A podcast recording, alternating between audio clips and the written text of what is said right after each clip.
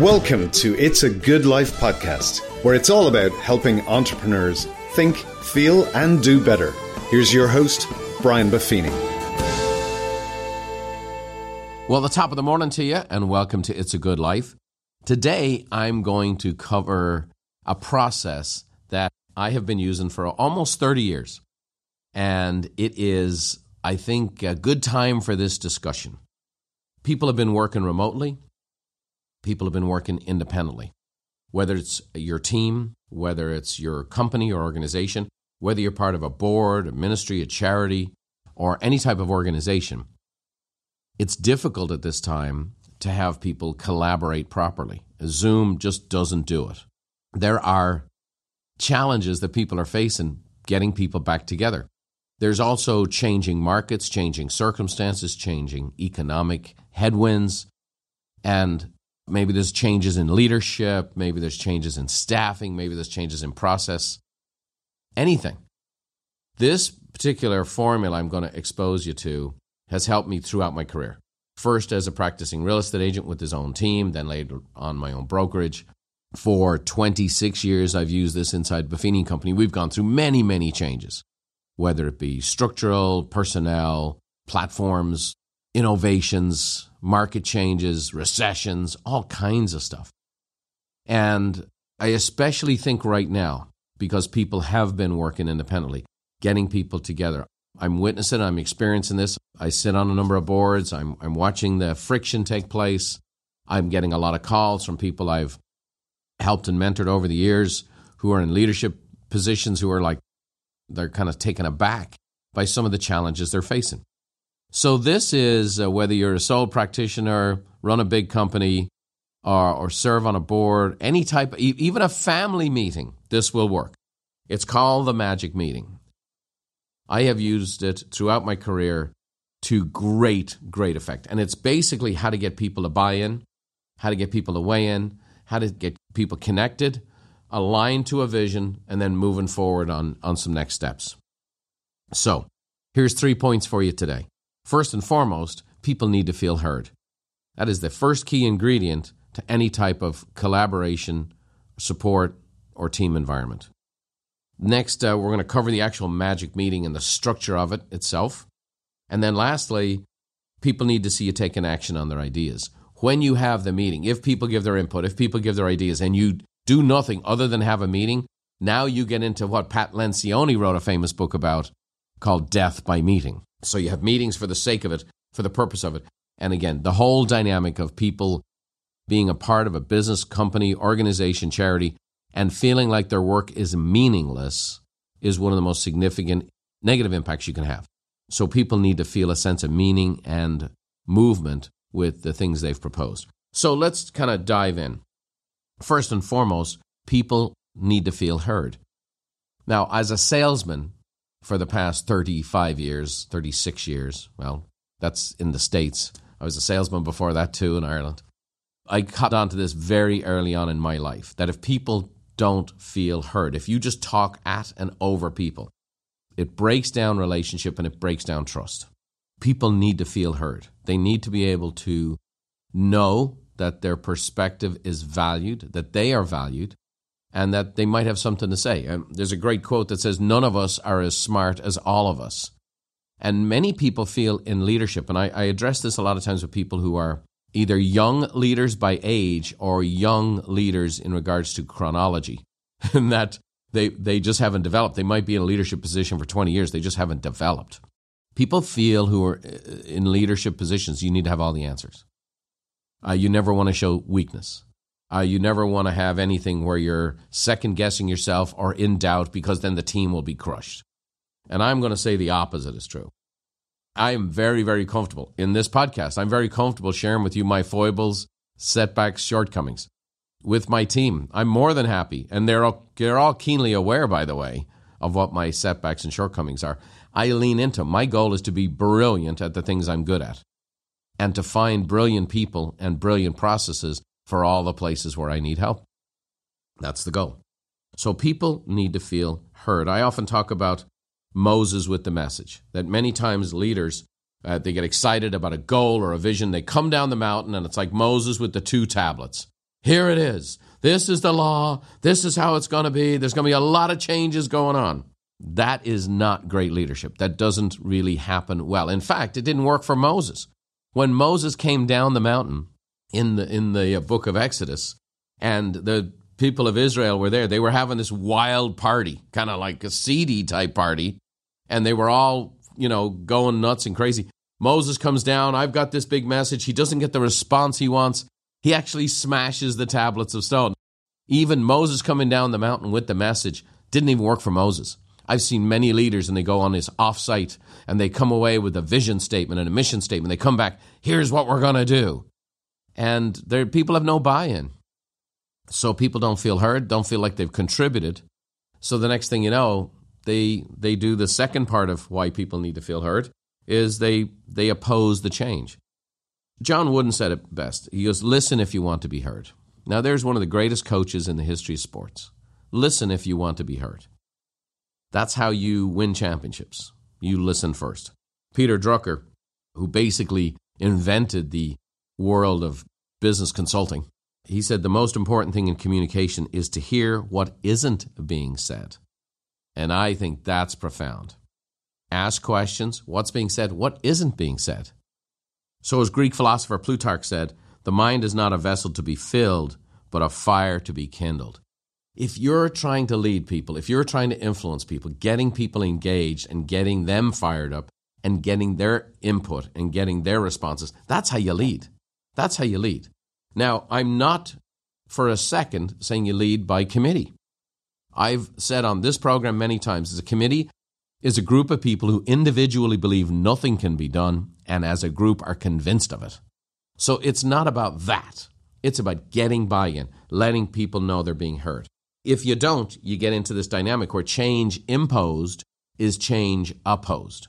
Change imposed is change opposed.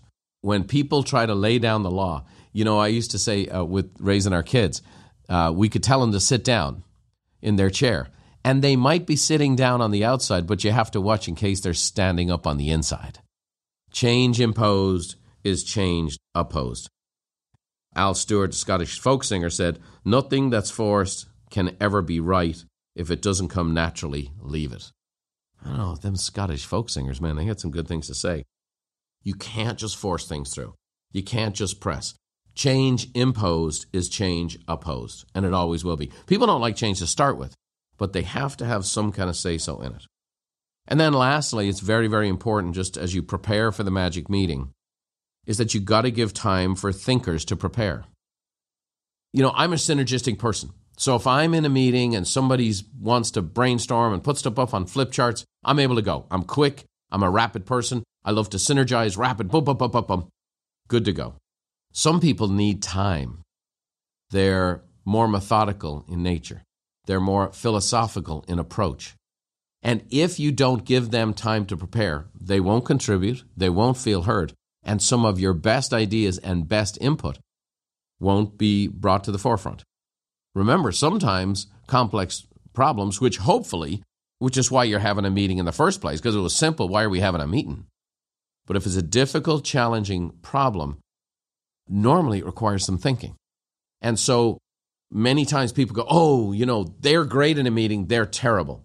These people are great because they're like me. They synergize back and forward, back and forward. But just because of that, and a lot of those people like to talk all the time and take all the air out of the room. So, what you have to do is give people a chance to prepare. What does that mean? A detailed agenda of what you're going to discuss, a detailed request of what you're looking for, and give people then a few days at least to have a chance to think and prepare. And if you're doing so many meetings and so many conversations that people don't have time to prepare, then your death by meeting is confirmed. Warren Buffett said, I insist a lot of time being spent almost every day just to sit and think. Who does that anymore? Well, the greatest investor in the world does. Blaise Pascal said, Man's greatness lies in his power of thought. And George Bernard Shaw said, The single biggest problem in communication is the illusion that it's taken place. So you can have a meeting, oh, six or seven people contribute, three or four don't say a word. Well, to me, that's because there wasn't enough preparation. Sometimes it means a person wants to share their ideas in a private setting, or maybe something sensitive even after the magic meeting, you can encourage people to send you emails. But again, what you're really trying to do is create some kind of synergistic process where you're co creating. So let me dive in. The magic meeting. And when I say this to you, it won't sound that magical at all, except, except the words that we use, how we do it, and the way it's done is magic. So I'm going to share with you. I've seen people kind of paraphrase or do this in different orders and come away going, man, that didn't work at all. Well, no doubt. I kind of gave you a formula, A, B, and C, and you went C, A, B. And so this really works, but you got to do it this way.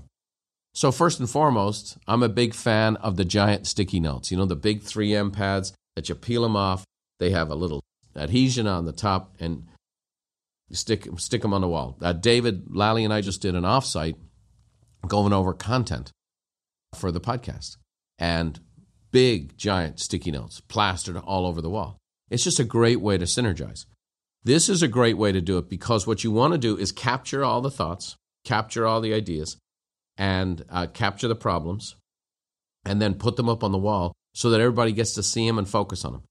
And that also that you're going to address them all. Okay? The next thing is, uh, as we go through this, you are going to ask for feedback. No matter what people's feedback is, you want to write it down. No matter how ludicrous. And on occasion, I've had people say the stupidest things. And I never address it. I never defend it. Sometimes they take a shot. Sometimes it's a little passive aggressive. Sometimes it's like, it's whatever. What I want to know is A, what do they think? B, how do they think? Specifically. I want to know what people are thinking. I want to know how they think. It also helps me know who's on the team, who I can count on, who I can count on for what. So here's where it starts. I start with three questions. So everybody gets an email. I want you to think about these three things. We're going to meet on it. There's no sacred cows. I want you to say whatever you need to say.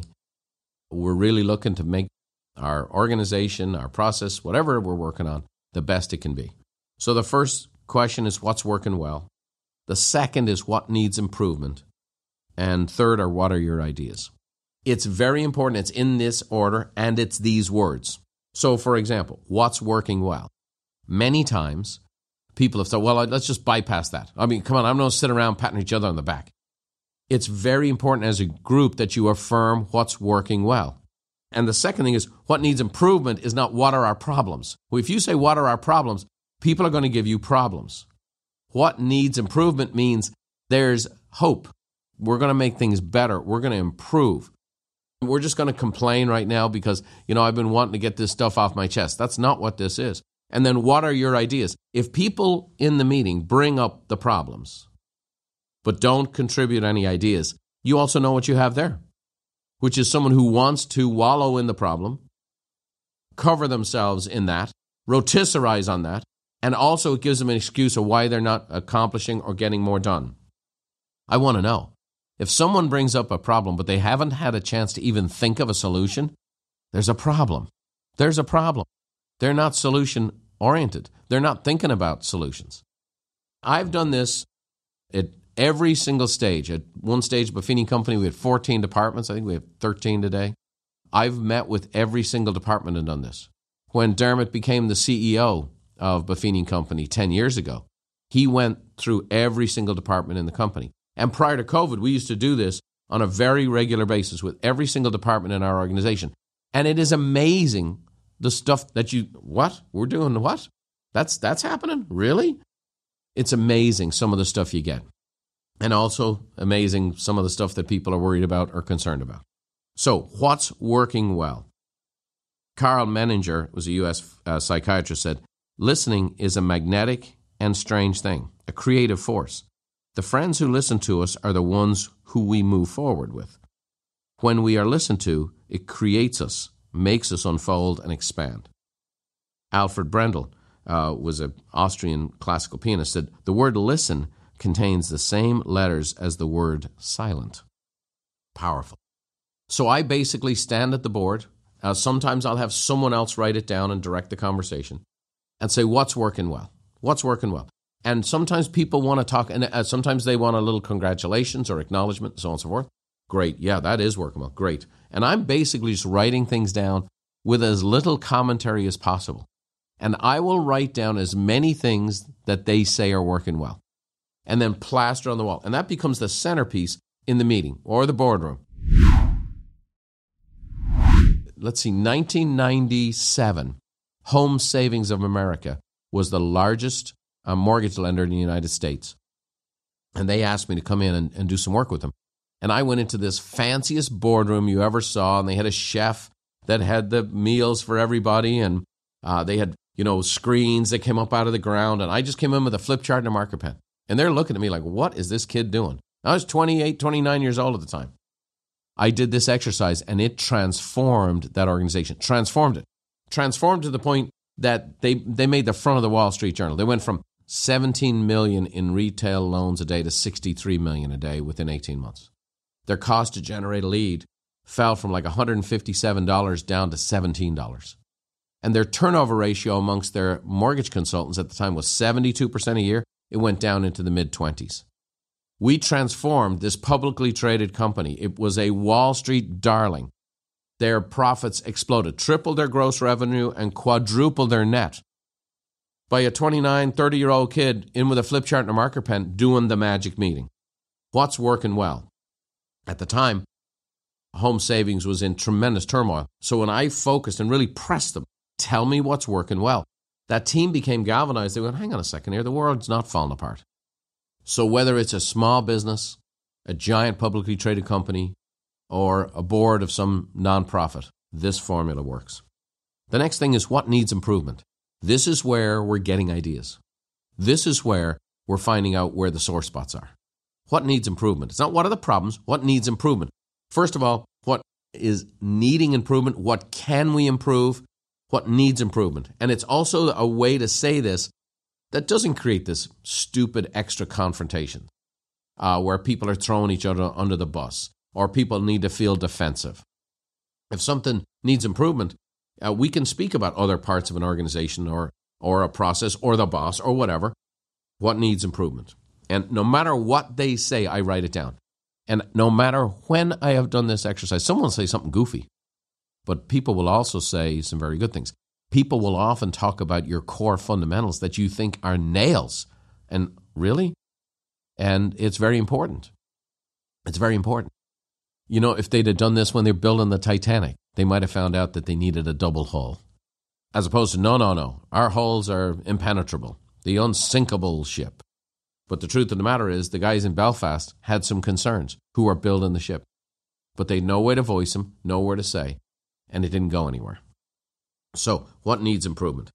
And no matter what, I'm just writing it down, writing it down, writing it down, writing it down. No commentary, writing it down. Sometimes I'll, I'll add a, ask a follow up question. Explain that to me. Okay, explain that. And sometimes you have to do a follow on question to get more out of the people so they really they kind of unpack it, unpack it, and you just keep writing, keep writing, up on the wall, up on the wall, up on the wall. You know, Dr. Seuss, San Diego native, said, I have heard there are troubles of more than one kind. Some come from ahead and some come from behind. You want to know where what needs improvement. And if it's you as a leader, you write it down, welcome it, get the feedback. Your bottom line is we need the help. We need the help. Dr. Seuss goes on to say, But I bought a big bat. I'm all ready, you see, now my troubles are going to have troubles with me. I love it. We need to find out what needs improvement. The people on the front lines, at both in leadership but also at every level, will tell you what's up. Create that safe space. And then lastly, what are your ideas? What are your ideas? Crucial that when you do this exercise that people, okay, here's what's working well, people are affirmed and galvanized as a team. Here's what needs improvement. Here's the challenges we need to go to work on. What are your ideas? Joseph Prince said, Listen with grace, with no judgment, without imposing the law. And Burrell uh, said, Part of being successful is about asking questions and listening to the answers. And so it's a big deal. It's a big deal. It's a wonderful process. And when you finish up the meeting, you have basically wallpapered the room you're in with what's working well, what needs improvement, and what are your ideas. Now, what I tend to do is I'll actually take those sheets and I'll stick them onto one another. So all the what needs improvement, all the what's working well, all of the what are your ideas stand together. whether it's done at that time or not, and usually I do it later, I will then, after the meeting, get together with my either leadership team or administrative people and go through the ideas. And I'll go through the problems. And I'll go through what's working well. And what I'll do is make sure that we're doing a better job of acknowledging the what's working well. So that in the communication, in meetings, in emails, hey, just so you know, great job on this, this, and this. Secondarily, the what needs improvement, sometimes you have to go back and do a little verification. Sometimes there's a little one on one meeting needed for more explanation. And you find out that there's problems. I remember when I was interviewing Neil Armstrong, this happened with one of the contractors who was building the lunar landing module. Um, the pilots had an issue with one thing on the lunar landing module, and they eventually brokered and facilitated a meeting with that company uh, kind of around NASA. And they got kind of to the, the, the crux of the meeting and where one of the chief engineers goes, Well, look, these are my concerns about this, but NASA wants this, but you guys are going up on it. And if my son was going up on it, I wouldn't want this. And they ended up making a change to the lunar landing module. And that change, several missions later, when the famous Apollo 13, where, the, where they had to turn the lunar landing module basically into a lifeboat, the changes that were made years before is what saved those men's lives. And it happened because they, they, they went digging for the answer. They didn't just go sign off and get buried in the bureaucracy. They had to go beneath it. So it's very, very important to get people to buy in that they see that you take action on their ideas. So uh, this may come as a surprise to you how you go about applying this, but let me tell you how you take action on the people's ideas. The first thing is to implement the low hanging fruit. Some of the ideas are going to be simple, easy, quick, and inexpensive.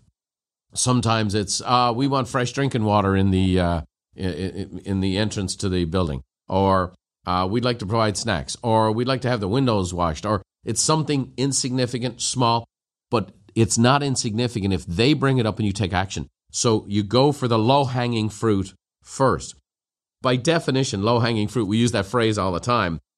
It's the obvious or easy things that can be most readily done or dealt with in achieving success or making progress towards an objective. So you, you have this big long list. Some of them are going to be, you know, major issues. Some of them are going to be major ideas. But when the team hears and sees and you communicate, hey, we're going through all, the whole plan, but there was a few things we could do right away and we're taking action on immediately. Powerful stuff uh, Lao Tzu, the Chinese philosopher. He said, Do the difficult things while they are easy, and do the great things while they are small. A journey of a thousand miles must begin with a single step. So the implementation, start with the small things, the low hanging fruit. Because what that shows is we've heard you, we're taking action, and we've got momentum.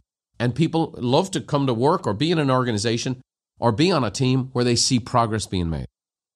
Next, prioritize your action steps prioritize your action steps. When you come along and you see the bigger, bigger to implement ideas, you've got to prioritize that list. And it's what's most crucial and most vital and most important to the well being of the organization and the operation. And then you've got to break those down into its subparts. Now, in a company like mine, it's got to get broken down by department, and then each individual department has to kind of meet and get their piece to that pie. But at the end of the day, you prioritize then the big items and then prioritize the action steps in there. Gandhi said, All good thoughts and ideas mean nothing without action. We've got to take action on things. Thomas Jefferson said, Do you want to know who you are? Don't ask, act. Action will delineate and define you. Mark Victor Hansen, my friend, said, Your beliefs determine your action, and your action determines your results. Powerful stuff. We've got to take action. The last thing I encourage you in as a leader is you don't need it all. And sometimes those answers on the action steps are now, soon, and later. And sometimes it's not at all. Sometimes, okay, I, I know you think we need that, but that's not actually connected to the overall strategy, and this was not a strategy meeting. And so I didn't bring you into the overall strategy, the organization, or where we're going. So some of them I'm not going to do. And as a leader, I get to choose. And if people are like, you know, going to resist you because you don't take on all their ideas, well, you need to tell them, you need to go start your own business, do your own thing, lead your own team. you know, you don't have to do it all. That's very, very important. So we're going to implement the low hanging fruit, prioritize the rest, and then prioritize the action steps. And then you don't need it all. David Allen, who we did a podcast with uh, on getting things done, he said, You can do anything, but not everything. Simon Sinek says, Dream big, start small, but most of all, start. And then uh, Steve Maraboli says, Take action. An inch of movement will bring you closer to your goals than a mile of intention. The road to hell is paved with good intentions. What are we trying to do? We're trying to get people to buy in. We're trying to get people to weigh in. We're trying to be better. And we're bringing people along the way. Collaboration needs to be done in person. This meeting will not work over Zoom. This meeting needs to be done in person, old school, flip chart marker pen. But when you do it, boy, will you get people bought in. People need to feel heard. Try the magic meeting. What's working well? What needs improvement? What are your ideas? And then take those ideas, implement the low hanging fruit, prioritize the big ones along with action steps, and remember you don't need to do it all. Well, hopefully, this has been helpful for you today. This has been helpful for me for 30 years in running organizations and businesses and teams. And by the way, if you'd love to find out a little bit more about leadership and being a leader of a team and how to bring people together, you might want to check out there's a few seats available for our team leader conference on September 13th and 14th. We're going to be at the Arizona Biltmore, and my great friend Pat Lencioni is going to come and talk about the five dysfunctions of a team. And we're going to help people build up great teams, make them productive, put them on fire, and then get these great team leaders uh, synergizing together. So if you have those dates open and you want to be a better leader, that would be a great place to be. It's been fun with you today. This is really uh, inside dynamics of, for me, uh, leadership, things I've done to bring people along. You know, uh, without beating the drum too much, I just want to say, you know, this stuff's worked. Buffini Company has, for the last six years, won an award to be the, one of the best places to work in San Diego. And that's done by an independent third party who do an exhaustive interview of your team and ask very direct, difficult questions. And we, by the way, we use that to get feedback to be better also, because some of our team members will give this third party, hey, well, I think they could do this better and so on and so forth. So it kind of works like the magic meeting. And so I've been able to be very productive for the past 30 years as a leader.